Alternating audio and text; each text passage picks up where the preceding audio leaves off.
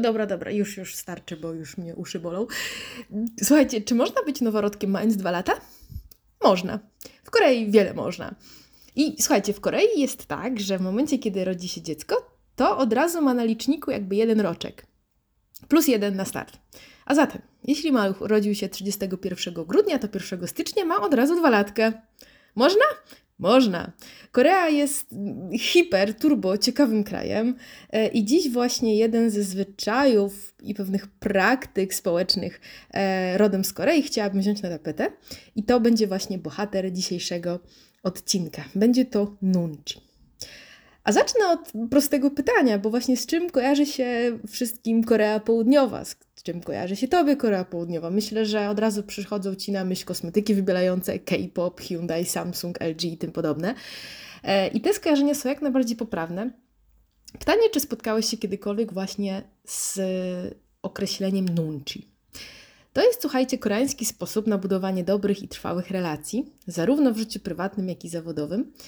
I o tym zagadnieniu opowiem więcej w dalszej części. Natomiast teraz chciałabym jeszcze w ramach przydługiego wstępu e, podzielić się małą refleksją, refluksją na temat trendowego, hashtagogennego słownictwa no bo patrzcie, co jakiś czas świat obiega jakieś nowe, modne słówko, którego no wprost nie wypada nie znać.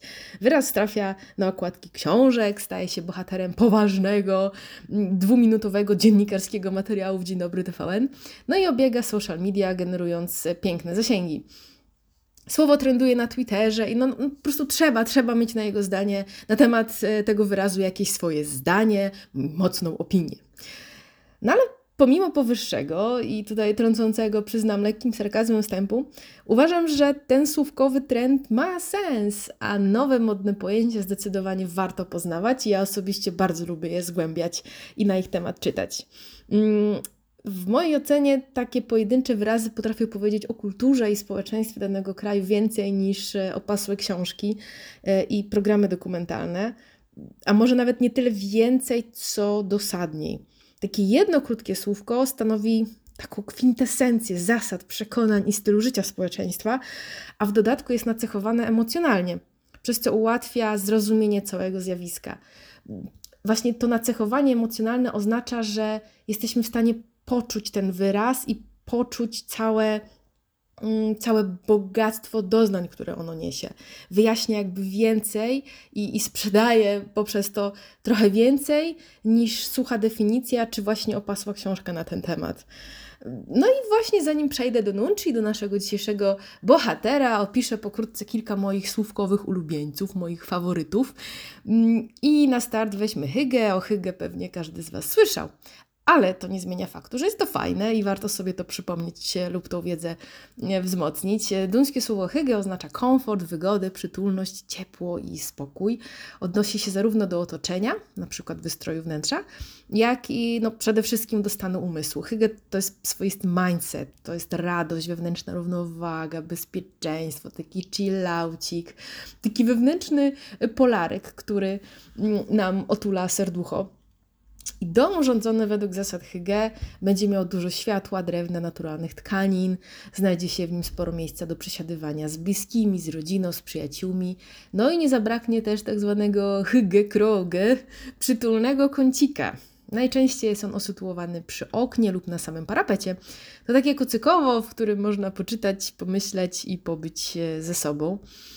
Pamiętam, kiedy byłam mała, oglądałam różne seriale i strasznie zazdrościłam bohaterom e, właśnie takich e, parapetów zaaranżowanych na hmm, kanapy, na takie miejsce wypoczynkowe. Te parapety były właśnie obite czymś miękkim i nastolatki, i to były akurat amerykańskie seriale, ale te nastolatki jakby tak przysiadywały przy oknie, patrząc, e, płacząc po rozstaniu z chłopakiem za okno. Zawsze zazdrościłam takich parapetów. Mm, no i takiego relaksacyjnego kącika nie znają niestety dzieci Kyokumamy. I właśnie, Kyokumama. Kim jest Kyokumama? I kim jest matka sceniczna? To będą moje kolejne ulubione słówka, zwłaszcza ta e, Kyoiku Mama. Sorry, jeśli to źle wypowiadam, ale nie znam mm, ani japońskiego, ani koreańskiego. No i właśnie, e, Kyoiku Mama to japońskie słowo oznaczające dosłownie matkę wychowawczą która wywiera presję na swoje dzieci, aby te miały jak najlepsze wyniki w nauce. 5 minus? Słabo dzisiaj nie jesz. To słowo jest nacechowane negatywnie i wiąże się z naciskiem, obowiązkiem e, i chłodem. Jej poniekąd odzwierciedleniem w Stanach byłaby matka sceniczna, która nieustannie wysyła dzieci na castingi serialowe albo na konkursy piękności. Mm, oglądałam jakiś czas temu film dokumentalny na temat właśnie matek w Stanach, które mają dosłownie obsesję i fioła na tym punkcie. E, dzieciaczki od właściwie trzeciego roku życia są już malowane, szpachlowane, ich włosy mają więcej lakieru niż ja w życiu zużyłam. No i mm, te dzieci niczym małe trofea, niczym małe laleczki są wystawiane na scenę, oceniane. No i mają, sorry, ale zryte berety już potem, kiedy dorastają, ich właściwie wartość jest definiowana ich wyglądem. Teoretycznie są tam też kategorie talentów, ale mm, powiedziałabym, że jest to małe uzupełnienie i też widać to w punktacji. Punktacja za talent wcale nie przeważa, wręcz stanowi mniejszość. No i obie matki łączy bardzo silna determinacja i chłód.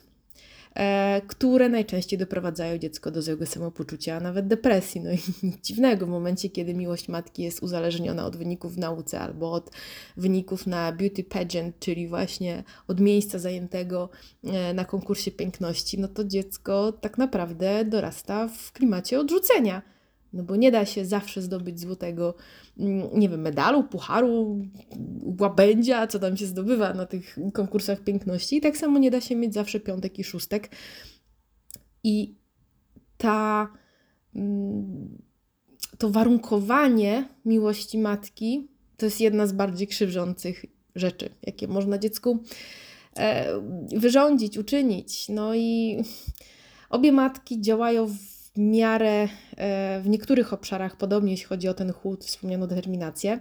Różni je na pewno e, powód i motywacja działania. To znaczy, ta matka sceniczna dąży do poklasku, sławy, pieniędzy i nierzadko chce zrealizować własne niespełnione ambicje i marzenia. To są bardzo często matki, które e, w młodości same startowały w różnych konkursach albo marzyły o karierze aktorskiej, chodziły na castingi i niestety, no, gwiazdami Hollywood się nie stały.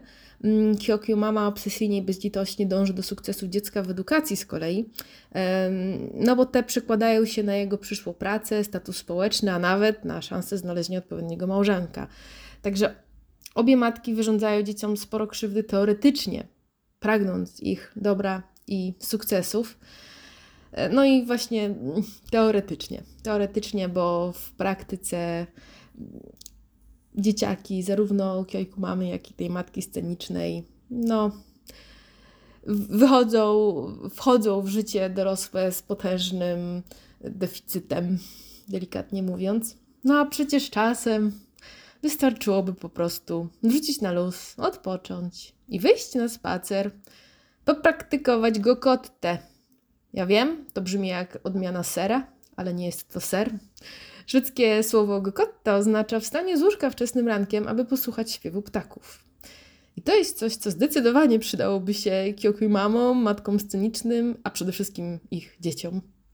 Mnie osobiście tylko tutaj mierzi, że trzeba wstawać wczesnym rankiem. Szkoda, że nie ma odpowiednika mm, nocnego, żeby sobie na przykład nocą chodzić i słuchać mm, słów. Uhu. To by było spoko. Ja zdecydowanie jestem um, sobą i preferuję nocne zabawy. If you know what I mean, chodzi mi teraz o słuchanie hukania sowy akurat. E, no jakkolwiek, Szwedzi kochają przyrodę i spędzają sporo czasu na łonie natury. E, obserwacja flory i fauny mm, faktycznie koi i przynosi spokój, a Gokotta jest swoistym rytuałem szczęścia. Jego praktykowanie jest e, najczęstsze wiosną i latem, kiedy koncertuje najwięcej ptaków. No, ma to sens. E, co ciekawe, w dzień w niebo wstąpienia pańskiego, to jest mniej więcej marzec, kwiecień, to jest o ile pamiętam dobrze święto ruchome, tak jak u nas, e, Szwedzi zwyczajowo udają się na poranny spacer, by posłuchać pierwszych wiosennych treli kukułek. No, szkoda, że nie dzięciołów, nie? Kukułki akurat są najbardziej melodyjne. No a dobra, a co lubią robić Szwedzi po spacerze? No, lubią sobie trochę pofikać. I nie, nie z boczuchu, nie chodzi o seks, ale o kawę i keks. To znaczy nie musi to być keks, to może być też sernik albo ciasto owsiane, ale generalnie tak. Chodzi o fikanie. A fika dosłownie oznacza picie kawy. Jednak w tym prostym słowie kryje się dużo więcej niż sam e, czarny napój. Fika to rytuał i ukochany przez Szwedów moment przerwy. To pauza i moment oddechu, kiedy można rozsmakować się w kawie i słodkich przekąskach spożywanych z bliskimi.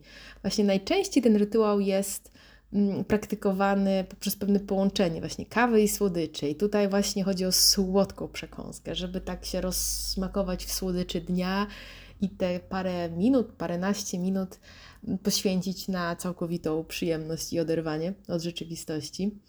Fika jest właśnie pewnym też stanem umysłu, podobnie jak mm, hygge. To spokój, relaks, odpoczynek, taka słodka przerwa. I fikę można praktykować w klimatycznej knajpeczce, w domu, na powietrzu, a nawet w pracy. I tu ciekawostka, wiele szwedzkich firm wprowadza fikę jako stały element dnia, widząc w tym sposób na zwiększenie produktywności i zadowolenia pracowników z pracy. Taki, wiecie, szwedzki benefit pracowniczy. Mm, figa, po, fika, po, figa, figa też, w sumie fika jakby tak sobie właśnie zaserwować dobrą kawkę i sobie prze, przekąszać daktyle i figi, też by to miało sens, ale fika pomaga być e, tu i teraz. W spokoju, relaksie. No a w trakcie tej przerwy najlepiej jest oczywiście wyciszyć i odłożyć telefon. Mm, niestety przymus sprawdzania social mediów i powiadomień dla niektórych bywa zbyt silny. No a przyczyną tego stanu rzeczy jest inny czteroliterowy wyraz na F i jest to FOMO.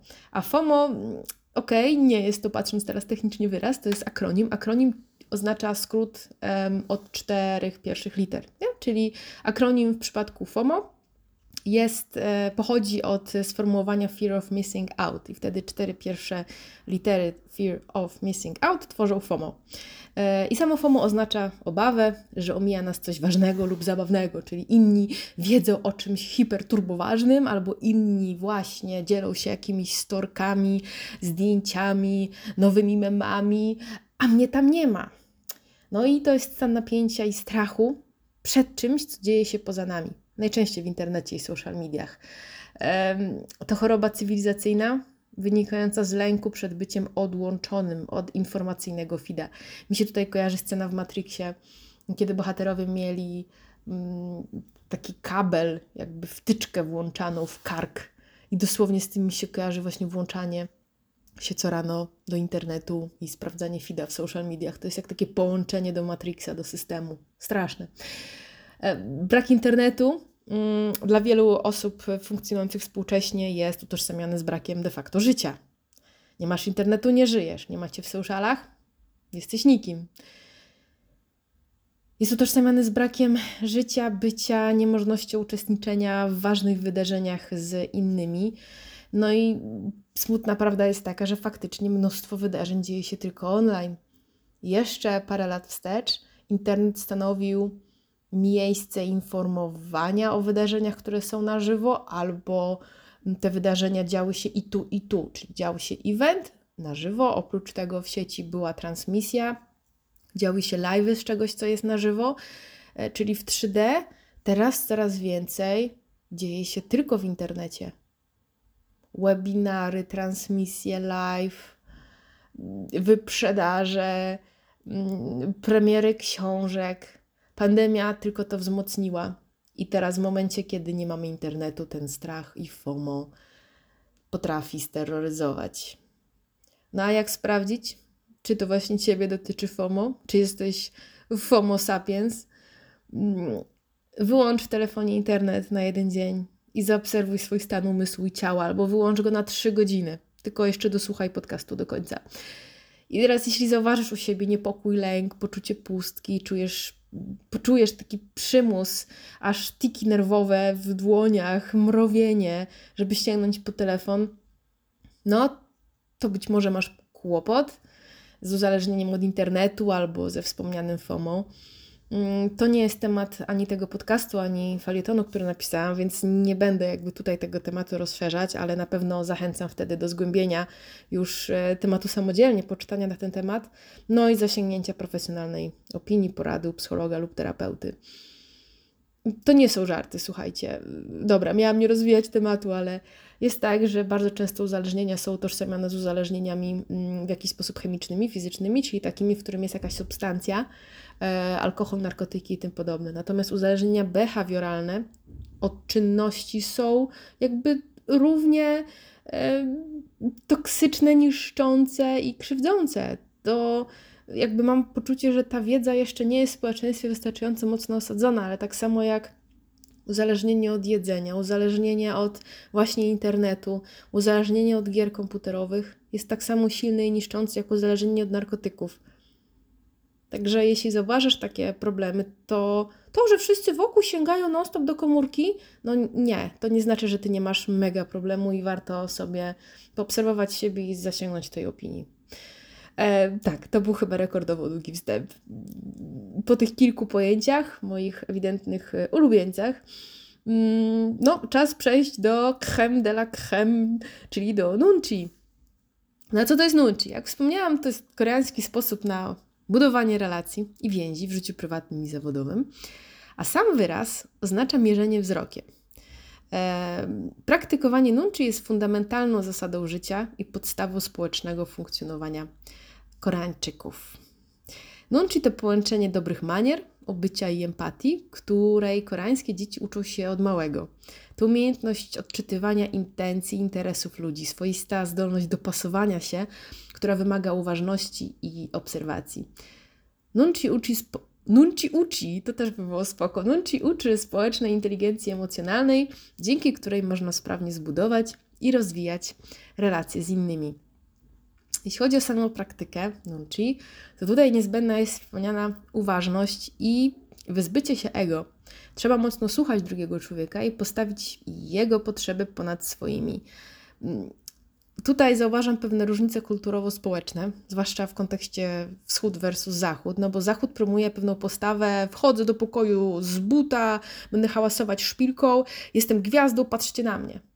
No, wschód odpowiada po cichutku, hej, nie wchodź, zapukaj, poczekaj aż cię wpuszczą, zdejmij buty przed wejściem i nie zaburzaj tego, co dzieje się w środku. Wschód ma w swoim ekosystemie pewną pokorę, Zachód ma pewną buńczuczność. I na ten moment, nie oceniając żadnej z tych postaw, skupię się jakby na tym, co promuje Nunchi, co jest popularne i stosowane właśnie w Korei. Myślę, że oba podejścia mają plusy i minusy, i warto sobie z tych dwóch czerpać to, co nam służy w życiu i w sytuacji, w której się znajdujemy. Mm, jak wspomniałam o tych dwóch sytuacjach wchodzenia do pomieszczenia, to warto zauważyć, że właśnie pomieszczenie, do którego wchodzimy, ma dla praktyki Nunchi szczególne i bardzo nietypowe znaczenie, mm, które mnie osobiście zaintrygowało, bo spotkałam się z takim podejściem mm, pierwszy raz. Nunchi pojmuje i widzi pomieszczenie jako osobny organizm, osobny byt. Jest to tak zwane bunwigi, y, a zatem nie jest to tylko miejsce, w którym znajdują się bohaterowie, mm, goście. Pokój czy sala, w której dzieje się spotkanie, jest kolejnym uczestnikiem tego spotkania. Ma swój zapach, temperaturę, wibracje i faktycznie realnie wpływa na przebieg spotkania. W dodatku każda obecna na sali osoba współtworzy atmosferę pomieszczenia, stając się kolejną cząstką Bunwigi. Bardzo mi się ten koncept, e, przyznam, podoba i przemawia do mnie i jakby nawet mówiąc to teraz do Was, tak przytakuje, że kurczę, no ma to sens. Mm, pomieszczenie przekłada się na jakość i efekt rozmów, e, jednak, by po wejściu skutecznie odnaleźć w zastanym układzie sił i relacji, konieczna jest szybkość. Prędkość zeskanowania pomieszczenia zajętych miejsc, wzajemnych sympatii, antypatii jest tutaj kluczowa. I w tym pierwszym ułamku sekundy jest ukryta kwintesencja nunci, esencja, dzięki której można sprawnie wejść w nowe towarzystwo. Słuchajcie, ja się z tym tak w 100% zgadzam. Przez x lat pracowałam w korpach i to jest bardzo ważna umiejętność, żeby wejść i zeskanować y, całe pomieszczenie, układ sił. Zaraz zresztą podam kilka przykładów. Natomiast to jest według mnie fajnym tipem. Ja sobie to wypracowałam przez lata e, i się z tym chętnie podzielę, bo chyba się z tym nigdy nie spotkałam też w internecie. Bo patrzcie, mierzenie wzrokiem oznacza zjechanie na zasadzie litery I. Od góry do dołu, od dołu do góry. Po prostu jedziemy jak winda, nie? Góra, dół, góra, dół, góra, dół, dół, góra. A jakbyście zrobili na zasadzie literki Z lub U? Patrzcie, to mierzenie takie na zasadzie litery I, góra-dół, od razu powoduje pewien opór. Ludzie to zauważają. Kiedy spotkasz się z kimś wzrokiem, zjedziesz mu do butów i z powrotem do wzroku, no to ta osoba czuje się zmierzona. W momencie, kiedy wchodzicie do pomieszczenia, widzicie grupę osób, bardzo polecam właśnie takie zmierzenie na zasadzie literki Z. Jedziemy od lewej do prawej, potem po skosie, obejmując całość e, na lewy dolny róg i znowu na prawy dolny róg. Inna jeszcze wersja to jest literka U tak? Czyli jedziemy do dołu, potem na prawy dolny róg i do góry. Mm, Z jednak potrafi na zorro, po prostu mierzenie na zorro potrafi trochę mm, więcej nam dać, bo jesteśmy w stanie faktycznie objąć po prostu całość. I ja od lat stosuję mierzenie literką Z i w mojej ocenie to się sprawdza dużo lepiej, bo faktycznie jestem w stanie zaobserwować wszystko, co chcę, bez sprawiania wrażenia e, biczy, która wchodzi i mierzy wzrokiem. Mm, znaczy, Inna rzecz jest taka, że staram się od wielu lat w życiu prywatnym w ogóle nie mierzyć wzrokiem. Natomiast, o czym jeszcze potem wspomnę, no w, sytuacjach zwłaszcza zawodowo-formalnych, jest to, myślę, bardzo cenna umiejętność. No i właśnie, jak wspomniałam w tym pierwszym ułamku sekundy po wejściu, dzieje się magia. I teraz e, w kontekście zwłaszcza zawodowym e, warto zaobserwować, chociaż nie tylko, ale no powiedzmy zwłaszcza, warto zaobserwować, kto przy kim siedzi kto siedzi po prawej od prezesa, kto siedzi naprzeciwko, kto w ogóle siedzi, kto stoi, kto jest najwyżej w hierarchii. Rozmowy są poważne, czy dominuje śmiech, kto jest znudzony, wycofany, zlękniony, kto ziewa e, i chowa to ziewanie, a kto próbuje zabłysnąć, kto ma grymas na twarzy po Twoim wejściu, kto się ucieszył, komu zabłysło oko na twoi, na Twój widok, a kto nawet nie zwrócił na Ciebie uwagi? Albo przewrócił oczami. Ekspert Nunci to taki, wiecie, mentalista, który czyta w myślach grupy i zazwyczaj dzięki temu bardzo efektywnie osiąga swoje cele. Bardzo. Uważam, że to jest hiper, ekstremalnie ważna umiejętność. Mm, mi to przez lata bardzo pomagało i miałam na start wiedzę o tym, czego nikt by mi wprost nie powiedział. I teraz chciałabym przejść do pewnych e, zasad Nunci, będzie ich bodajże 8, mm, które pokażą, w jaki sposób je w praktyce zastosować. Mm, rozmowa rekrutacyjna, wizyta w urzędzie skarbowym, spotkanie biznesowe, mm, a nawet randka. No tutaj Nunci sprawdzi się e, po prostu idealnie. Natomiast e, jeśli jest mowa o randkach, to słuchajcie, mała dygresja. Odkryłam ostatnio że w ogóle w Korei jest obchodzony coś, dzień, który nazywa się e, Smutny Dzień Zakochanych. Przypada on na 14 kwietnia i jest nazywany Czarnym Dniem. I osoby nie mające ukochanego lub ukochanej zjadają wtedy czarne kluski. Tak zwany jajang miejon, jakkolwiek. 14 kwietnia, słuchajcie, zapodajemy sobie czarne kluski. Jak nie mamy czarnych klusek, no to trzeba zrobić kluski i polać je atramentem ośmiornicy. Ale w Biedrze i w Lidlach już są czarne kluski. Polecam, ale strasznie to rozbawiło. Zresztą, dobra, jeszcze jedna rzecz. Mm, w ogóle nie wiem, czy wiecie, że Koreańczycy nie e, śmierdzą potem. Jakby nigdy. Nie wiem, czy spotkaliście się z tą informacją i to nie jest żaden, e, żadna ściema, tylko Koreańczycy nie, jakby zostali obdarzeni przez naturę e, genem ABCC11, warto sobie zapamiętać, w sumie całkiem łatwe, ABCC11, który zapobiega wydzielaniu się nieprzyjemnego zapachu potu. I autentycznie obywatele e, Korei no, nie używają dezodorantów. Jak sobie wpiszecie ABCC11 w Google, to zobaczycie na ten temat mnóstwo naukowych mm, e, artykułów, bo też chciałam to dobrze zresearchować, zanim się tym podzielę, bo tak miałam poczucie, że to trąci takim fun faktem facebookowym, a jednak tak jest. I o ile w Europie tylko 2% osób, e, Europejczyków posiada właśnie ten gen, tak w Korei właśnie około 98-99%. Także ej, zazdro. Aż mnie ciekawi, czy oni nie są w stanie naukowcy tego ekstraktu w jakiś sposób wydobyć, albo na przykład tego genu. I w ogóle ciekawe, jak na przykład Koreańczyk by się hajtnął z, na przykład z Polką i mieliby dzieci, to co? Na przykład dwójkę dzieci, co? Jedno by waliło potem, a drugie nie, na przykład. I co potem? I co potem? Ja bym też chciała taki gen. Bardzo bym chciała. Super. Znaczy, bo mój pot śmierdzi. Czy twój też pewnie, nie? Ale ja używam e, faktycznie Rexony i to jest taka rzecz, nie, Lady Speedstick, której w życiu nigdzie nie zapomnę, jak jadę. Znaczy, jakbym miała jechać gdziekolwiek na spontanie, to po prostu zawsze dezodorant jest dla mnie takim numerem jeden. mm, bo wtedy już jest git, jak użyję, a jak nie użyję, to no, to ten, bywa ciekawie. E, no, a jeszcze z takich rzeczy bardzo ciekawych, a propos w ogóle rodzenia dzieci i tak dalej, w Korei jest taki zwyczaj, który mi się bardzo podoba, że w momencie, kiedy rodzi się dziecko, to na zewnątrz jakby domu są wieszane, jest wieszana słoma i na przykład papryczki chili. I one mają za zadanie odstraszyć złe duchy i zabezpieczyć to dziecko. I kiedyś czytałam na temat e, zwyczajów słowiańskich. I słuchajcie, to samo było mm, jakby u nas, w, u naszych pra, pra.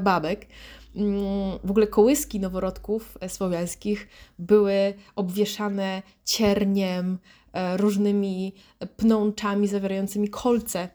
Właśnie po to, żeby odstraszyć złe duchy. Nie wiem, mi się to bardzo podoba. Wolę to niż różowe misie z pepko. Ale okej. Okay. Mm, może dlatego nie mam dzieci. w każdym razie. Mm, wracając do Nunchi. Jak zatem stosować Nunchi? Mm, przed Wami osiem praktycznych koreańskich zasad i zaleceń, które w mojej ocenie e, no, naprawdę nadają się do, do zastosowania. Mm, pierwsza rzecz jest taka, że warto jest wejść do pomieszczenia z czystą głową. I okej, okay, wiecie, suchy szampon, ten sprawy, ale tutaj nie o to chodzi. Nie chodzi o higienę skóry e, i włosów, chociaż wiadomo, że to jakby jest zawsze na propsie, ale o odpowiedni mindset i nastawienie. Czyli zanim wejdziesz do e, nowego miejsca, zrób krok w tył. Weź głęboki oddech. Albo 24 głębokie oddechy i wyrzuć z głowy wszelkie przekonania na temat osób, jakie zaraz spotkasz, jakie zaraz poznasz. Moment, w którym myślisz, że już znasz uczestników, to jest moment, w którym tracisz szansę, by ich poznać. Mm, jest takie fajne powiedzenie, że moment, w którym wiesz, e, w którym myślisz, że wiesz, mm, jest momentem, w którym właśnie tracisz tą otwartość i zamykasz się na prawdziwe poznanie. Wszelkie oceny, etykietki, przekonania i uprzedzenia zostaw sobie w bagażniku auta, auto w garażu i to najlepiej nie swoim, tylko gdzieś za miastem. Czasem można się spotkać z takimi myślami, że o, na sali będzie dużo kobiet, pewnie się rozmowy przyciągną, tam jest była żona Kacpra Maćka, pewnie atmosfera będzie gęsta i będzie mnie dopytywać, co tam e, u niego, u niej. A, gospodarze, Mesirek, on sporo chleje, pewnie będzie mi ciągle polewał. Impreza z planszówkami, z dziećmi, Boże, jaka to pewnie będzie nuda. A, to korpa, pewnie na piwo będzie limit, a HR i prezes będzie liczył, kto ile wypił poprzedni kandydat, ja widziałem, on wyszedł jakiś taki dziwny z tej rozmowy. Na bank mnie tam HR rozjedzie. Na bank tam siedzą jakieś ostre żylety i będą zadawać takie pytania, żebym odpadł. No i tak dalej, i tak dalej. Jakby wchodząc z nastawieniem, z przekonaniem, że ja już wiem, co mnie tam spotka, no prawdopodobnie właśnie na to też będziesz nastawiony i dokładnie to sobie spowodujesz i przyciągniesz. Nunci właśnie mówi wejdź do pomieszczenia i niezależnie, czy znasz osoby, jakie w nim są, czy nie, Skoncentruj się na obserwacji i czytaniu ludzi, a nie na słuchaniu własnych myśli na ich temat. I to chcę wzmocnić, bo to jest jedna z mądrzejszych rzeczy. Mm, spotkałam się z tym kiedyś e, jako wypowiedź mnicha na temat tego, w jaki sposób Europejczycy i ludzie Zachodu słuchają. Czyli należy słuchać i obserwować tego, co ktoś mówi i co robi, a nie na słuchaniu własnych myśli na ten temat. Nieraz jest tak, że przytakujemy, słuchamy, a tak naprawdę słuchamy już własnej odpowiedzi na to, co usłyszeliśmy. No i to psuje odbiór, zaburza odbiór. Tak naprawdę ten odbiór już nie jest odbiorem drugiego człowieka, tylko nas samych i własnej już odpowiedzi na temat tego, co usłyszeliśmy.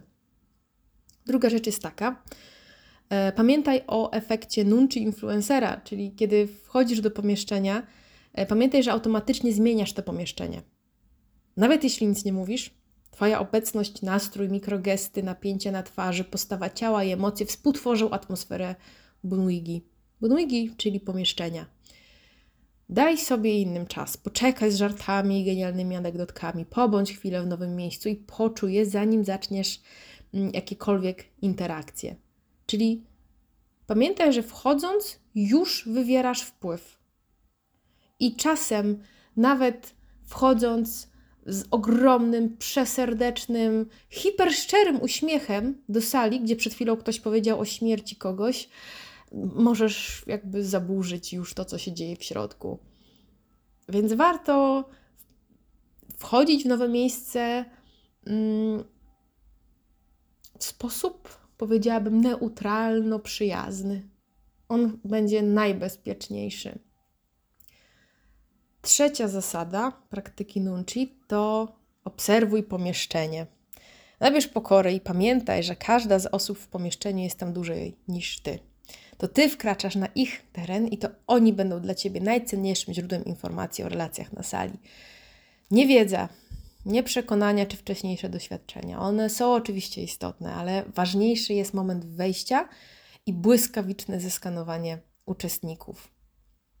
No i nie usiłuj właśnie rozbawiać smutnej grupy, dopóki nie dowiesz się, co wpłynęło na taki nastrój. Nie włączaj się z mocnymi opiniami, e, nie próbuj podejmować decyzji w jakimś temacie, zanim nie posłuchasz dyskutantów wystarczająco długo. Jeśli wszyscy piją herbatę z czarki, to nie sięgaj po Coca-Colę, zaznaczysz tym brak chęci integracji. Być może zaliczysz potężne faux. Generalnie spróbuj się dopasować. W języku angielskim jest na to takie ładne określenie jak tune in albo blend in. Mm, w Polsce no, dopasowanie mi, mi dopasowanie troszkę mniej jakby pasuje. Mi bardzo po podoba się to stwierdzenie właśnie tune in, czyli takie dostosowanie się też na poziomie wibracji, takie jak są takie, kojarzycie może ujęcia na filmach, kiedy jest szklanka wody i kropla atramentu wpada do środka. Ona się tak ślicznie tak rozmywa i tak właśnie no wblendowuje w otoczenie i to właśnie radzi, zaleca Nunci. Przez pierwszy kwadrans, dwa, właśnie bądź raczej neutralny, włącz tryb takiego kameleona e, i uważaj na camel toe. Lepiej tych dwóch rzeczy nie pomylić. To jest, to, to jest, to jest straszne. Mm. Dobrze, anegdotki o camel toe nie będzie. Powstrzymałam się, ale było no kiedyś na siłowni, tak się zdarzyło. I cały trening i potem nie dość, że na sali obwodówka, to potem jeszcze na sali wielkiej na siłowni. Mm, tak właśnie sobie paradowałam, a na końcu mi ktoś zrobił zdjęcie znajomy, e, wysłał mi to zdjęcie and I was like, damn. No, kopytko wyskoczyło. Dobra, gdzie się podziały Twoje maniery? e, Nunci bardzo jasno mm, jakby zwraca uwagę na maniery i kultura osobista, protokół dyplomatyczny i te klimaty. No, ja wiem, że one niekiedy krępują i ograniczają. To znaczy, ja mam takie przekonanie, nawet jak o tym myślę, to tak, czuję taką krępację, takie liny na sobie. No ale trzeba też przyznać, że czasem też ułatwiają odnalezienie się w nowych okolicznościach i relacjach i właściwie po to powstały. One są pewnym takim kompasem, takim GPS-em kulturowo-społecznym. Um, po, po, pomagają dają wiedzę o tym, jak powinno się w danej sytuacji zachować, ponieważ ja bardzo nie lubię wszelkiego muszę i powinnam, stąd mam taki opór właśnie na to, ale jednak w sytuacjach formalnych, no maniery warto znaleźć, gdzie się podziały, duru, tamte prywatki, no tamte maniery, no gdzieś trzeba je sobie znaleźć i najlepiej mm, ich nie zapominać. Mm, no, przykładowo, tak, punktualność, jest sobie w szacunku, i spóźniając się na spotkanie, od razu można mieć minus 5 na liczniku. Mm, zasada witania starszej kobiety przed młodszym mężczyzną to też jest ciekawa i cenna zasada, bo on od razu też wskazuje jasno, do kogo należy podejść w pierwszej kolejności na sali. Mm, przyniesienie gospodyni imprezy kwiatów y, czy wina rozluźnia atmosferę i daje też pretekst do rozmowy. A co to za wina, skąd to kali jest jakieś kalifornijskie i tym podobne pasuje do tego mięsa, czy do tego. Ja, wiecie, nie piję alkoholu, więc się nie znam na winach, ale ponoć czerwone wytrawne jest do mięs, to wiem z filmów.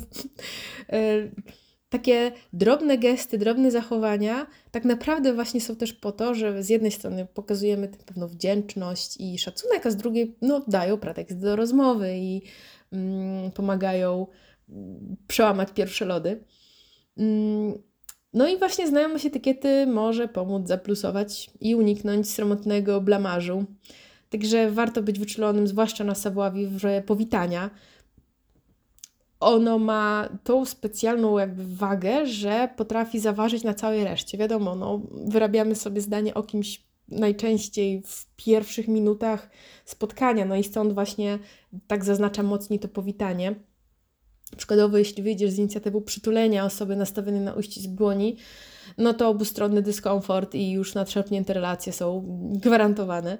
Mm, na pewno pomocna jest znajomość protokołu dyplomatycznego, umiejętność small talku. Tak, to jest umiejętność. Nawet jeśli ktoś jest introwertykiem, nie lubi, mm, nie ma powiedzmy talentu czy chęci, jakby takiej naturalnej energii do tego, żeby sobie tak o lekko rozmawiać w windzie, to small talk jest umiejętnością. To jest coś, czego się można nauczyć. Są ku temu jasne zasady, jakie tematy warto poruszyć, w jaki sposób ciągnąć wątki, i wtedy jakby small talk może się bardzo, bardzo przydać.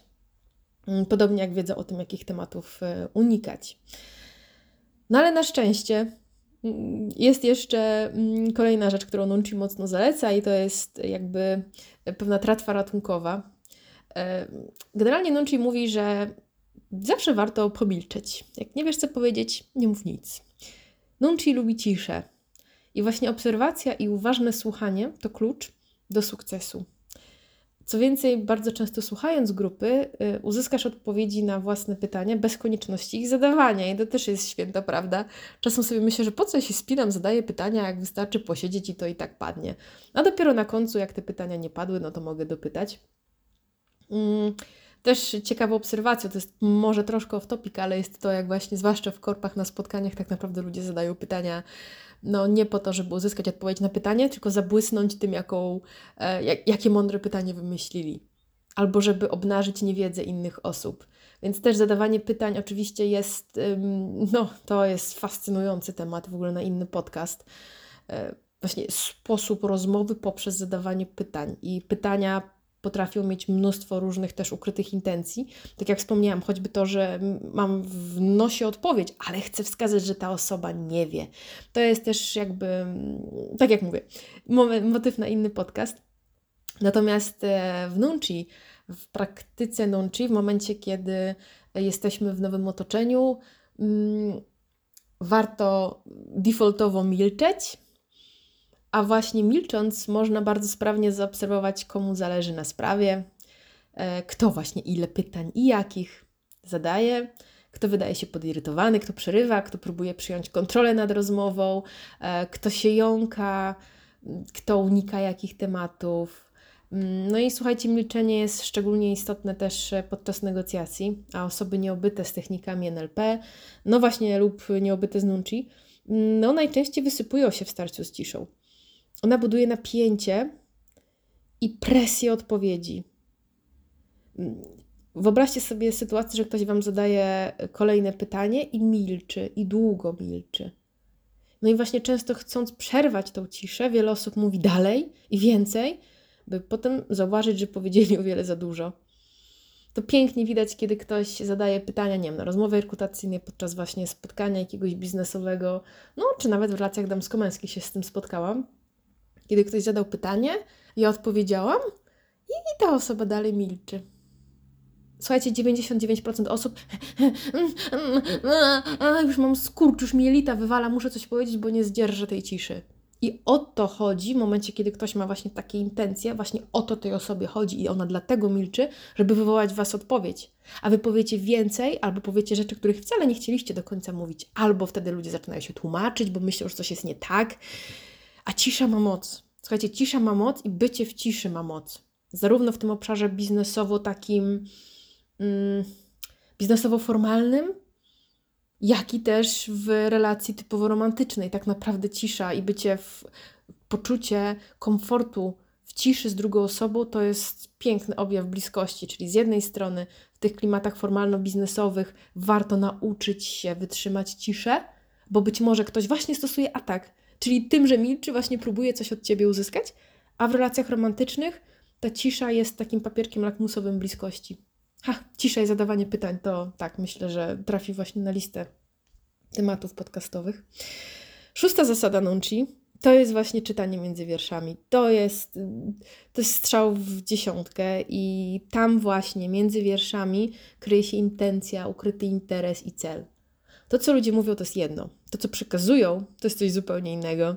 Także zwracaj uwagę na mowę ciała, mikrotiki nerwowe, wzrok, oddech i wszelkie niuanse w gestykulacji. Bądź wyczulony na kontekst rozmowy, a nie na dosłowne zdania, jakie padają. Zaobserwuj też, o czym się nie mówi, jakie wątki i tematy są pomijane albo szybko zmieniane i, i czujesz taką niewygodę, kiedy jakiś e, wyraz, zdanie, obszar został poruszony. No i też jakie osoby są stawiane na piedestale jako autorytety, a kogo lepiej nie przywoływać. To też pięknie widziałam w korpach, kiedy ktoś powołał się na jakąś tam, nie wiem, Anię, a się okazuje, że tam był jakiś zgrzyt. No i czuć od razu, że tak mówienie o Ani jest takie, takie, uuu, lepiej nie, lepiej nie. Także obserwuj i szukaj tego, co niewypowiedziane. Nunci e, mówi też, że, i to jest jakby siódma porada, siódma, zasada bardziej Nunci, że Twoje dobre intencje to za mało. No mówi się, prawda, że dobrymi intencjami jest piekło wybrukowane i to prawda. Ciekawe w ogóle, czy w piekle jest bruk. Ja myślę, że dla takich kobiet jak ja, które chodzą w obcasach, to by się zgadzało, bo chodzenie na przykład w szpilkach po bruku to jest jakaś masakra. No ale dobra, wracając do Nunci. Zgodnie z zasadami Nunci, nieumyślna wpadka jest tak samo zła, jakbyś spowodował ją umyślnie. Dobre intencje nie zmieniają faktu porażki i nikogo nie interesuje, że nie miałeś niczego złego na myśli. Mm, także Nunci tutaj zachęca do tego, by wziąć odpowiedzialność za siebie i swoje Nunci, bo o człowieku świadczą jego czyny, jakby efekty tego, co robi, a nie zamiary i intencje. Poniekąd się z tym też zgadzam. Staram się zawsze jednak zobaczyć intencje, zrozumieć intencje, ale jednak ważniejsza jest wynikowa. Dla mnie intencja może być co najwyżej okolicznością łagodzącą, przy finalnej jakby ocenie tego, co, co się zadziało, aczkolwiek no, jeśli ktoś zaczyna tłumaczyć się, mówiąc tym, że on chciał dobrze i miał takie intencje, no jakby elementem, myślę, pewnej właśnie dojrzałości jest branie odpowiedzialności za to, co się robi, a nie za to, co by się chciało zrobić, tylko za to, co się uzyskało i za ten efekt. Mm, no i ósma zasada Nunchi, bądź jak ninja, szybki, zwinny i niewidoczny. Czyli tak, wejdź, zeskanuj pomieszczenie, Pamiętaj, zasada Zorro polecam. Lewo, prawo, na skos na lewy dolny róg i na prawy dolny róg. To jest mega. Możesz wtedy wrócić też na lewy górny, czyli wtedy robimy tak naprawdę taką jakby ósemkę. Wejdź, zeskanuj pomieszczenie, przeprocesuj dane i dostosuj się do otoczenia. O szybkości oceny była mowa już kilkukrotnie i to jest faktycznie kluczowy element. Bo to jest też tak, że po kilku minutach, właściwie po kilku sekundach, pomieszczenie dostosuje się do ciebie i wtedy stracisz możliwość odczytania części tego, co niewypowiedziane. Mm, no i też zgodnie z Nunci w nowych okolicznościach przetrwa nie najsilniejszy, lecz ten, kto umie się szybko zaadaptować. Dlatego bądź zwinny, elastyczny i e, otwarty na zmiany. Kto to mówił? Bear Grylls, nie? Były takie memy. Improvise, adapt, overcome. Kojarzycie pewnie, a jak nie, to sobie wpiszcie Bury Grills mem. I to jest właśnie to. Wejdź, obserwuj, zaadoptuj się i jakby działaj w tych nowych okolicznościach jak najszybciej. I teraz czas na małe podsumowanie. E, powyższe były wynikową lektury książki na temat Nunchi i serii artykułów. Natomiast teraz chciałabym się podzielić moją opinią na ten temat no bo jest tak, że nunchi w Korei jest traktowane jak taki naturalny sposób funkcjonowania, taki default i to we wszystkich obszarach życia. I faktycznie pozwala unikać gaf, wpadek i stanowi sposób na wpasowanie się do grupy. W ogóle w krajach azjatyckich, a zwłaszcza w Korei, zasady etykiety i dobrego wychowania są traktowane no niczym świętość. Wpadka, wiecie, która w Europie mogłaby niekiedy pomóc przełamać pierwsze lody na spotkaniu, w Korei może skutkować zerwaniem wielomilionowego kontraktu albo zwolnieniem pracownika. Mam znajomych pracujących w LG i słuchajcie, naprawdę tak się dzieje. Niekiedy fopa związane z etykietą potrafi zaskutkować błyskawicznym zwolnieniem w, w trybie hash now. Już pakuj się i, i wypadasz. No i wiele społeczności azjatyckich kultywuje jedność i harmonię, a odróżnianie się od innych wzbudza podejrzenia i, i powoduje silną awersję. No, trzeba być jak inni, Najlepiej się niczym nie wyróżniać, nie zwracać na siebie uwagi. Ubieraj się jak inni, rób to co inni, mów tak jak inni, nie mów za głośno. No i tu właśnie zaczynam mieć wątpliwości względem Nunchi, bo ja osobiście celebruję różnorodność, oryginalność i bycie sobą. Nie lubię brać życia i właśnie zasad, sztywnych zasad zbyt serio. A w, wiecie, wpadki to takie żenujące to jest akurat moja jakaś superpower. Nie prosiłam się o nią, ale zaliczam w topy po prostu co chwila. Nunci w moim jakby subiektywnym zdaniu jest rewelacyjną umiejętnością, którą stosuje się w ściśle określonych sytuacjach. I tam stosuje ją z przyjemnością i satysfakcją. W pracy to jest strzał w dziesiątkę. W sytuacjach półformalnych, takich jak wesele, domówka u obcych osób, jakiś bankiet, mm, także tę praktykę polecam, ale inaczej jest w życiu prywatnym. W tej sferze nunci jest dla mnie blokerem. Idąc do znajomych i przyjaciół, no ja nie zamierzam się do nich dopasowywać i chcę, by każdy z nas był sobą i zaburzał całym sobą atmosferę. Chcę czuć osobowość i wibracje każdej osoby bez udawanego zgrywania się. Chcę, by każdy właśnie był jak najbardziej sobą, nawet jeśli siedzimy paczką znajomych i mamy doła, bo coś się stało i wpadnie kolejna koleżanka, która tryska energią i powie od razu jakiś żart, to ja nie, trakt, to ja nie chcę i, i, absolutnie nie chciałabym, żeby ona nagle po wejściu szybko spatrzyła, jaki jest klimat i się do nas dopasowywała. Nie, ja chcę, żeby każdy był taką kwintesencją siebie i, i takiego prawdziwego siebie. No i też dążę do takiego poziomu bliskości i szczerości, e, w którym po prostu mówimy sobie wprost, gdy coś nas zaboli. Jeśli nawet ktoś gdzieś wtopił albo faktycznie uraził swoim zachowaniem, to od razu o tym możemy sobie swobodnie mówić. E, ja nie chcę w życiu prywatnym niczego udawać i liczyć, że och, ktoś się czegoś domyśli. Ja nie bawię się w domyślanie. Mm, no i właśnie czytanie między wierszami uważam to jest super moc, no ale ja odmawiam jakby noszenia maski superbohatera całą dobę. Przy rodzinie i znajomych wszelkie zasady nunci, protokołu dyplomatycznego z ogromną przyjemnością wyłączam. A zatem jednym zdaniem, no w pracy, w relacjach formalnych polecam nunci z całego serca, w życiu prywatnym absolutnie nie. No, ciekawa jestem, jak jest u Was. Dajcie znać w komentarzu poniżej, co myślicie o nunci, w ogóle czy znaliście to pojęcie wcześniej. Mm, jeśli macie też pomysł na podobny temat, może jest jakieś pojęcie też, którym, znaczy na pewno jest milion pojęć, z którym ja się nie spotkałam, ale może jest takie, które jest troszkę bardziej niszowe, które na Was zrobiło wrażenie i może być fajną inspiracją, to też się podzielcie, e, czy na privie, czy w komentarzu. Mm, a ja na ten moment e, bardzo kulturalnie i serdecznie żegnam się z Wami, moi szanowni słuchacze, i do zobaczenia i do usłyszenia niebawem w kolejnym odcinku. Do usłyszenia.